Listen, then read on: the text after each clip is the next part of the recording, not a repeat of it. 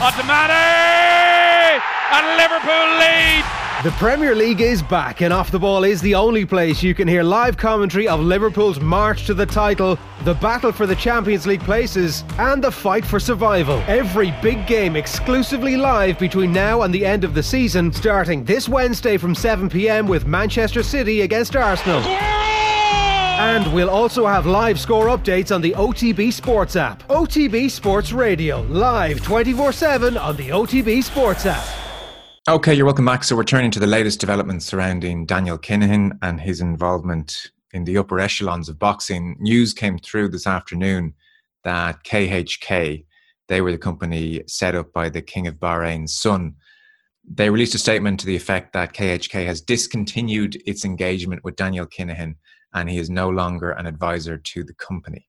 They made the announcement about a month ago, you might remember, that Kinahan had come on board to much fanfare as an advisor to the company. Well, they have parted ways with Daniel Kinahan this afternoon and made that announcement this afternoon.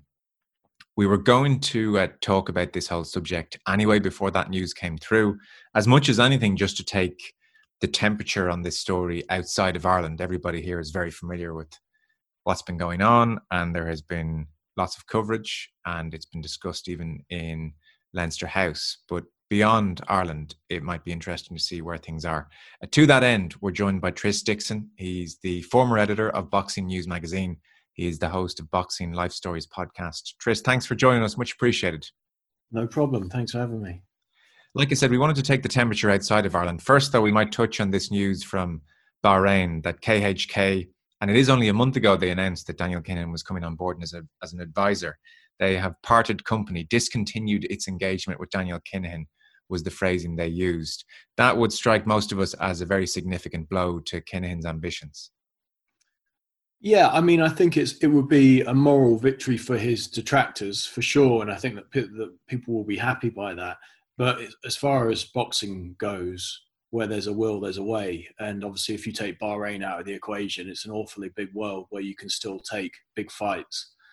Uh, boxing has notoriously done done this for years. You know, if one if one door slams, another one opens. You know, we've seen that with fighters who've been banned or suspended for poor for poor behaviour or for failing drugs tests and different things, and they've been banned in one area and they've gone and fought somewhere else. Uh, I suppose just because Bahrain might or might not be on the table any longer doesn't mean the rest of the world couldn't play. Uh, you know, couldn't couldn't play home to host to to any number of big sporting events we don't really know the na- the nature of this decision. It is just a month on from him linking up with KHK, whether it's to do with the general noise surrounding his involvement in boxing, or if it's to do with Irish diplomatic relations, which we understand were initiated this week. I guess that will unfold in due course, unless you know the answers. No, obviously, you know, it would be speculation. It would coincide with this worldwide story that has really gone global, that has been covered um, over here in the UK and, and I believe in the US and, and further afield. Um, you know, the, the bad thing is, you know, for, for boxing on many levels is it's just a bad look for the sport. You know, for, for years, boxing has had an image where it has been mixed with unsavory characters and people go back to the gangsters who ran it in the 1940s and 50s and even before that the 30s when former heavyweight champion Primo Carnera was under mob control back then. And people, so it's always had this image that's been tainted. And, and the problem is when we get stories like this that, uh, that, that do get so much prominence, it makes me wonder, you know, from a sporting perspective, how many parents are going to take their kids down to the gyms and say, oh, look, let's get involved in this?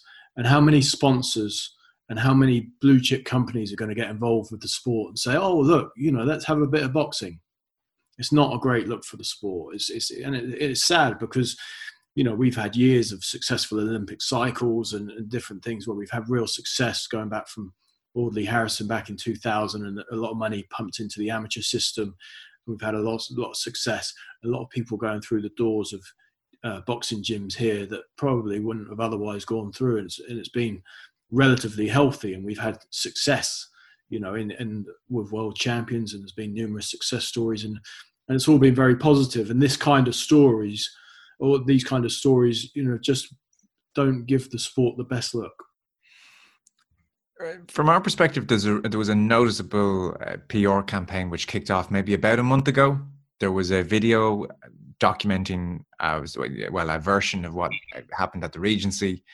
There was Bob Arum coming out singing the praises of Daniel Kinahan and, and his uh, positioning really as the go to man in terms of organising this Fury Joshua fight. Sandra Vaughan from MTK came out and accused the Irish media of lie after lie after lie. And there was the KHK Bahrain announcement. We were all very aware of that. That was a big talking point here about a month ago. Did it reach UK shores in any great way? It didn't seem to from our perspective. No, it was really so. This has all kicked into gear really from the Tyson Fury Instagram uh, post that went up a week or so ago. You know where he was thanking uh, Daniel for the. I say Daniel like I know him. I've never met the guy. Um, uh, it, so yeah, it was it was the Tyson Fury Instagram post that sort of really lit the fire behind this that subsequently spiraled obviously where it was then mentioned over over in in Ireland at very very high levels and then obviously that caught on over here. And you know in terms of because Fury and Joshua are massive names. Obviously it was going to be big news anyway but obviously don't forget we're in lockdown with no other sport. So you know people are waiting for stories to get their teeth stuck into. So in many ways in terms of the story being out there it, journalists, it, it, the story's been there, but Fury making that announcement while nothing else is going on, it was the perfect storm. And it, and it has created a, an absolute frenzy in terms of the the documentary that was released and, and I think it was subsequently taken down if I'm mm. right. Um, that that you know that wasn't that wasn't really being talked about majorly over here. And in terms of in terms of people like Bob Arum and stuff singing singing singing um, Daniel Kinahan's praises, like that's a that's a common thing in boxing. Sure. And there's a couple of things about this. You know, I've spoken to so so it's weird because I've got some friends who are involved in MTK, and they're friends that were around that I, you know I've been in boxing 20 years, so that I've known them from before they had any involvement in MTK, and um and and they a couple of them do know Daniel, but these guys don't see um, or believe the Irish press. They don't see any of that side, and the, they they have this very um, uh, straightforward mindset of treat people the way you want to be treated in life. And to a man, they all say, "Well, he's been absolutely fantastic with us. He's been brilliant with us. Uh, we can't knock him." Um, and you know, and, and that's that that that's boxing's lookout. That's boxing's position generally, not not not the sports position, but the people who are involved with um, with, with, Daniel. You know, there's people like Aaron obviously saying what he said. Um, you know, people just are treating him at face value, and there's been complaints about him from what I've heard in terms of fighters being manipulated, screwed. In fact, on the contrary, you know, there's, there's been numerous stories done where he's helped ex-fighters fallen on hard times like Herol Bomber Graham and other fighters. There's been stuff, you know, when you look at some of the fighters he advises, um, perhaps some of the lesser known fighters, they, they, some of them have had outstanding opportunities like world title fights that surely they wouldn't have got if they hadn't had those relationships. So he's opened up um, a lot of doors for a lot of fighters, and there's not there's not um, I'm trying to I'm trying to say this without um, without sounding like a cheerleader because I'm not. Mm. But there's not a lot of negativity about him in the sport from fighters and trainers and so forth because they don't because they have this attitude whereas he's always treated me absolutely fine and whatever he's done before is none of my business and I don't know that side of him. No, I understand that. And that's a fair point to make because in the midst of all this, nobody has fully explained how he's managed to rise through the sport so seamlessly and get to such a high level. So if you were a, a boxer of a certain level, MTK, although he's not affiliated with them anymore in the way he was pre 2017, although Sandra Vaughan did say there is a relationship and he does advise fighters sometimes to join MTK. MTK, for a lot of fighters then, might realistically be their best bet so it's a very interesting point that you raised there. I mean, there's not a lot of money in boxing unless you get to the box office level, and I mean an AJ or Fury level where your fights are on pay per view. In British boxing, as far as I'm aware, Sky Sports, BT Sports, those guys, they there aren't license fees where they're churning out hundreds of thousands of pounds for a Saturday fight night. And in fact, it's got to the point where so many fighters are seeing that when DAZN came into boxing, uh, the network that, that, sort of started the streaming network in America, mm-hmm. a lot of the top British talent were fighting over there because the money, there was more money over there. But we don't have those blue chip sponsors. And obviously, in terms of TV networks, once the Premier League rights have gone out, everyone else is scrapping for change. You know, because that's such a high profile or such a such such a such a, um, a high value asset to have that everyone sort of plows the money into football and then everything else sort of follows. And there's just not the money in boxing. Like there's there's there's not many alternatives out there. You know, we're not involved with any of these blue chip sponsorship com- companies. Maybe a few betting companies here and there, but no one's really throwing their money in uh, uh in boxing. So a lot of these guys don't have the options. And one thing that you mentioned there about how he's been able to rise seamlessly through the sport is for the longest time, you know, myself and a lot of other people in sport have been calling for an umbrella organization, you know, where there's some uniformity across the board to prevent anything nefarious happening in the sport. And so I'm talking about a FIFA, an ATP, an NFL, something like that. We have nothing like that. And that allows so many grey areas in the sport. It it leaves us open to everything. And this means, you know, people failing drugs tests in one area and they're licensed to go and fight somewhere else, you know, while banned somewhere else. Someone's found guilty of some infraction somewhere and they go and fight somewhere else. Um, and, it, and it means, you know, people can get involved without any kind of um, back checks and without any kind of, you know, and, and it's happened through the years, you know, because the sport has never taken ownership of its problems and has never really sort of tried to move forwards and think we need to do everything we can in our power to help the, the fighters and help the fighters afterwards. You know, there's no pension funds or anything like that. You know, there's no union for boxers um, or no umbrella union for boxers. And, and, you know, boxing should have taken hold of itself a long time ago and pulled ranks and sorted itself out. And it hasn't. And mm. it's its own fault. It shoots itself in the foot time and time again. It's done it decade after decade. You know, I kind of walked away from boxing for a period in 2014 for a couple of years really where I was this where I was just I didn't want to be an apologist for the sport. And I was you kind of have to justify all this stuff. And it's and it's embarrassing because you you know why does anyone go into boxing writing? They want to cover fights. They want to speak to the boxers. And they want to interview the trainers. They want to go to the gyms and all the rest of it. You have a passion for the sport. Boxing guys don't. Boxing guys don't want to be talking about this stuff. It's not at the top of the stuff. You know, we, I didn't go and get my degree in journalism to to, to write about this stuff. I, hmm. you know, I'm, I'm a sports guy, and and that's you know, and, that, and that's a shame that you know boxing because it leaves these doors open. We've always got to address these things. Because you made a point in a recent piece on boxing scene that the sports moral compass was not created normally. And so here we are all these years later, and the legacy of that has not been shaken. And so, based on everything you've just said there, there is a still in 2020 a wild west aspect to this global sport. Well, I think it was back in the 20s or 30s. It was called the red light district of sports, and you know, it's it's always been like that. And um, you know, we're talking about one person here, and there's probably people across the board in boxing who have had repasts and scrapes and and done various things. And you know, we go back to, I, I, I pointed to, to people like Frankie Carbo and Blinky Palermo back back there, which is quite a fashionable thing to point at. But back in the early 80s, a guy called Harold Smith embezzled millions of dollars from Wells Fargo banks and became a promoter and he put on all these dream fights and everyone thought it was brilliant because there was were, everyone was newly rich and he was spending all this money that he'd embezzled and no one knew where it came from. And he made all these fighters superbly rich by making these fights that everyone loved. It all came crashing down on him. But then you know in terms of you know going back to the red light district of sport look at um, you know people rightly obviously give Muhammad Ali a lot, of, a lot of credit for the moral stances he's taken in his life. But he had calls to make, and he did go and fight in Zaire, and he did go and fight in Manila, where there was big issues. But boxing has often gone to the highest bidder, and that's the nature of the beast. And you know we've seen that time and again. And obviously there's a lot of new money emerging in new markets in boxing.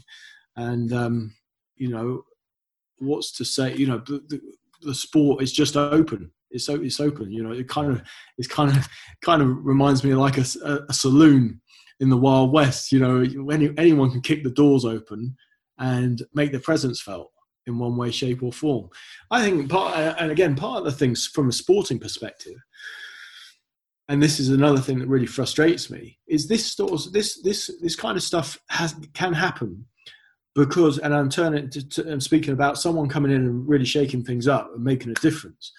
Because so many people in boxing won't work together because of petty squabbles and poor relationships and poor communication that means that someone can come in with a fresh perspective with fresh ideas with a new dynamic and they can make an impact because promoters don't talk together. You know, by, a lot of promoters don't talk. I'm generalizing.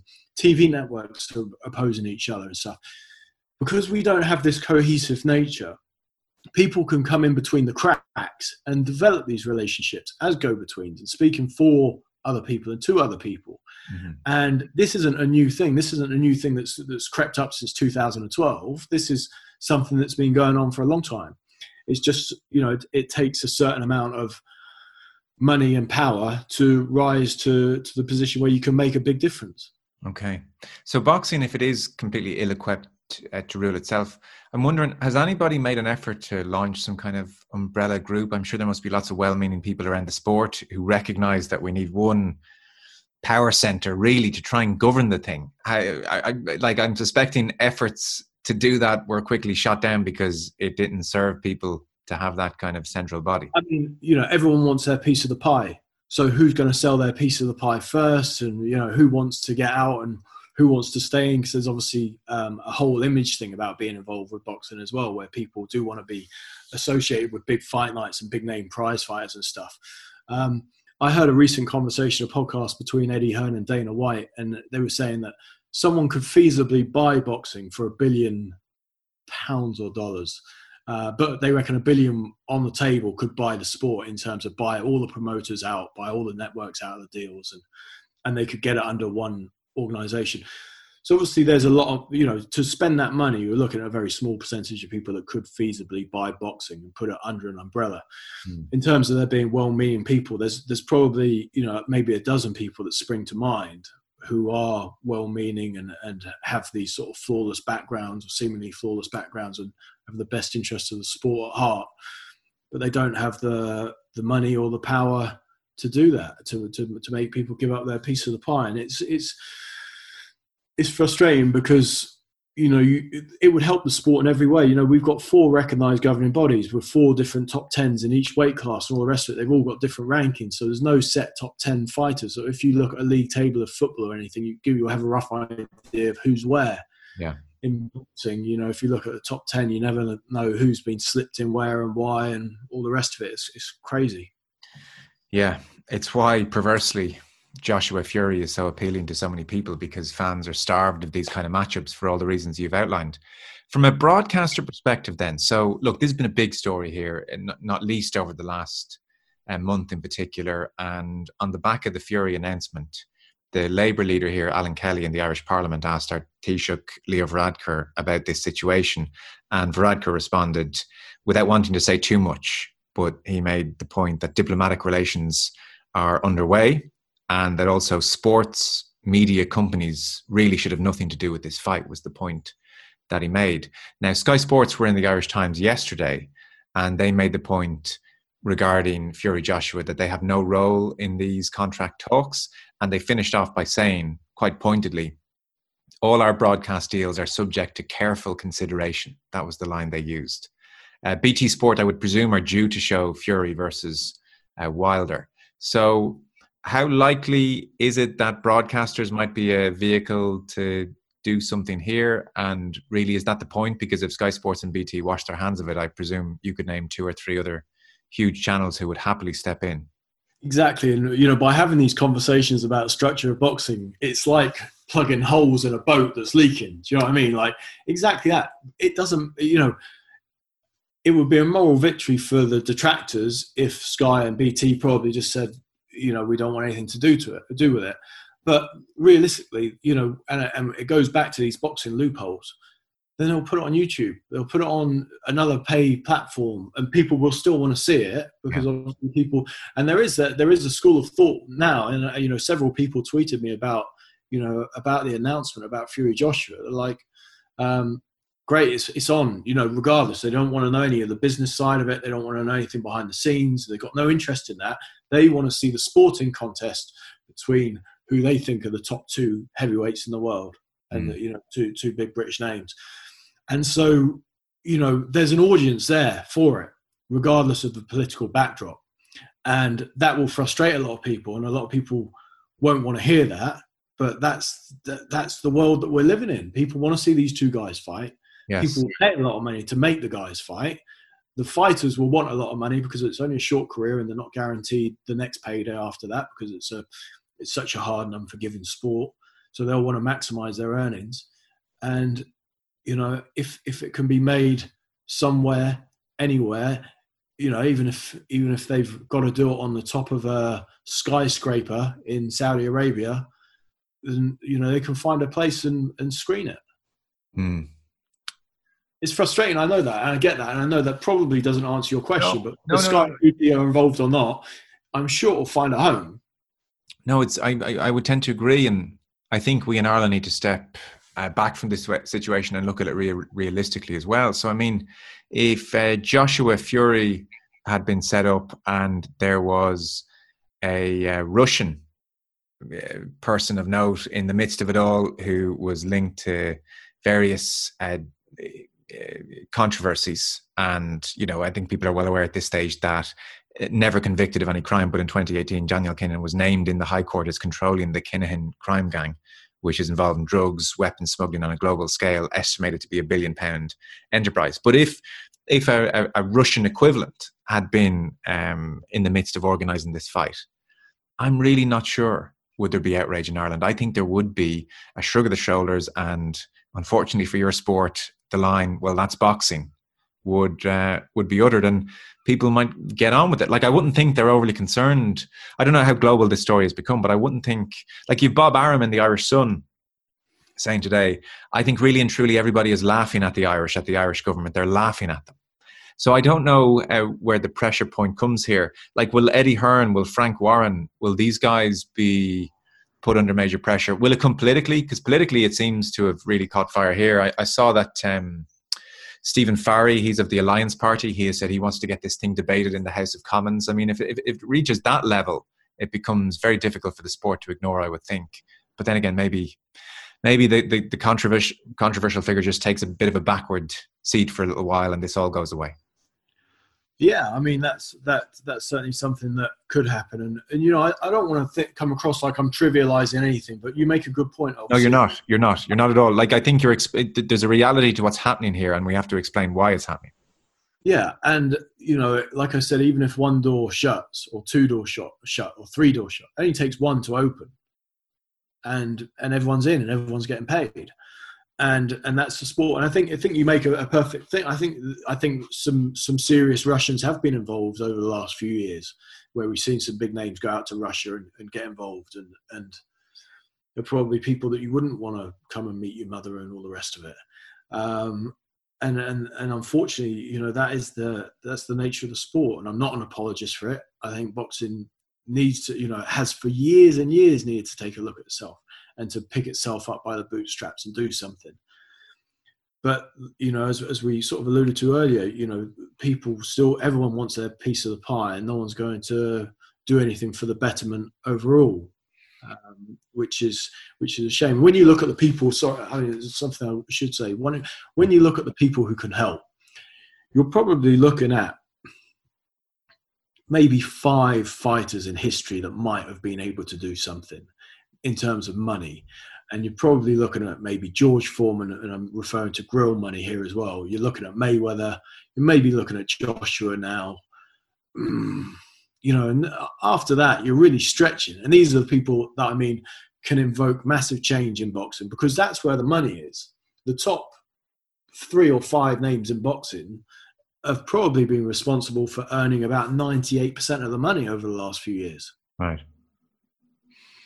You know, and, and that's that's the nature of the beast, and no one else has that kind of money or, or power, and it's it's frustrating, you know, because it's clear that boxing needs that kind of administration. Um, and I mean this at every level. I don't mean just with what's going on. I mean, you know, when, when it comes to medicals and everything else, there's no umbrella medical organization where people can share medicals. You know, if people fail a brain scan one place, they can still go and get licensed somewhere else. Mm.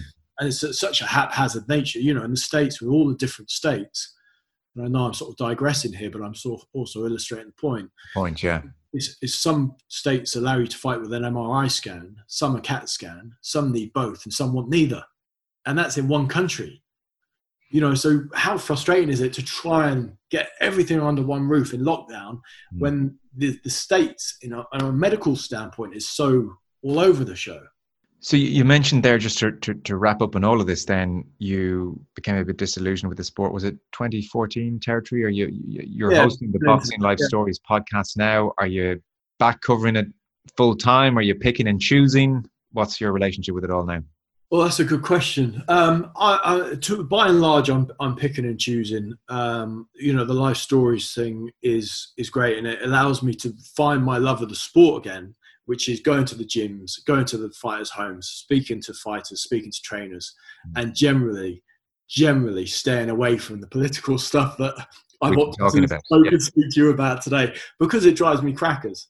And, and I mean, I have written a book. Um, it's my fourth book on boxing coming out um, in March called Damage. And in fact, I've talked about the the stuff we've touched upon here about the medical side of things because it's about it's about long term damage and CTE through boxing, and and that's been a labour of love. I've been working on that the last two or three years, um, where I'm trying to evoke some sort of change hmm. um, mm. in the culture of fighting, sparring. Um, and, and educate people in the fight game about CTE. Yeah. Okay. Well, listen, uh, just a final point then. So, look, beyond Irish shores, there's there's been a concerted effort to position Daniel Kinahan at a certain in, in a certain way and, and put his reputation forward in a certain way. It seems based on the majority of the coverage. I saw the Daily, Te- Daily Telegraph described him as a sometime controversial figure, which uh, seemed to downplay it uh, just a touch. But it seems in the main that this PR effort has not worked, that there are plenty of pieces knocking around the UK about the reality of the situation? And if that's the case, where does this all go, do you think, ultimately? Yeah, there's been some strong stuff. And, and again, as you say, some people who skirt around the edges. And it's tough, you know, in, in today's day and age, and you'll know this like with a, with a media background, you know, a lot of newspapers, uh, radio stations, TV stations don't want expensive legal fights. And it's been well documented that, that a, a, law firm has been hired to address all the stuff that comes out and and and the stuff that's disagreeable um, from that side. So obviously that puts people on on on notice yeah. that if they write something that's disagreeable, it's going to end up costing them a lot of money. And then you've got another side here, and, and sorry if I I'm, I do not mean to digress, but you've got you know the Irish hardline crime reporters who are doing the work that they're doing. And you've got boxing guys over here, and a lot of newspapers now use freelancers for boxing writing, but not many have like a dedicated boxing guy any longer because the boxing, you know, it's become a, a more of a niche sport. And so these freelancers, I haven't heard a lot of them write stuff or comment as perhaps they normally would on Twitter. And I, I and I do wonder if this is a thing where people are concerned about uh, being denied access to fighters or to fights and shows, because ultimately a lot of these writers who have bills to pay and mouths to feed at home need the access to the fighters, they need the access to the shows. And maybe that's in their mind as well, because obviously there's a, a huge number of fighters, a huge network of fighters involved potentially. Mm. So, um, so there's a lot in terms of where it goes from now. I mean, I, I honestly think again, not trivializing it at all in any way, shape, or form. But this country is so passionate about football that when football returns later this week, how big of a story is this still going to be? That's that will be that will be interesting. Once all the first round of games are back and they're all on TV and everything's being shown and the buzz of football comes back, it will be interesting to see how much prominence is given to this story then. Uh, and, and, and like I said, I'm not trivializing that. I'm not saying football is more important. No, no, no, I know. And I touched upon the media side of things. When people look at, in terms of selling newspapers and all the rest of it, people want to read about Liverpool. It gets clicks, it gets hits, it gets all the rest, all the stuff that ticks the boxes for the publishers and the editing people behind these huge newspapers and TV networks and all the rest of it. That's ultimately what they're, what they're, what they're, what the business is. Is trying to make money out of the content. And I think you know Liverpool, with Mo Salah scoring a hat trick and return to football will sell more, will get more eyeballs than a, than another story on this. I, I might be wrong. Tris Dixon, uh, thanks so much. People can get more of your work by looking up the Boxing Life Stories podcast. I'm much obliged, Tris. Thanks so much. No worries. Thanks for having me.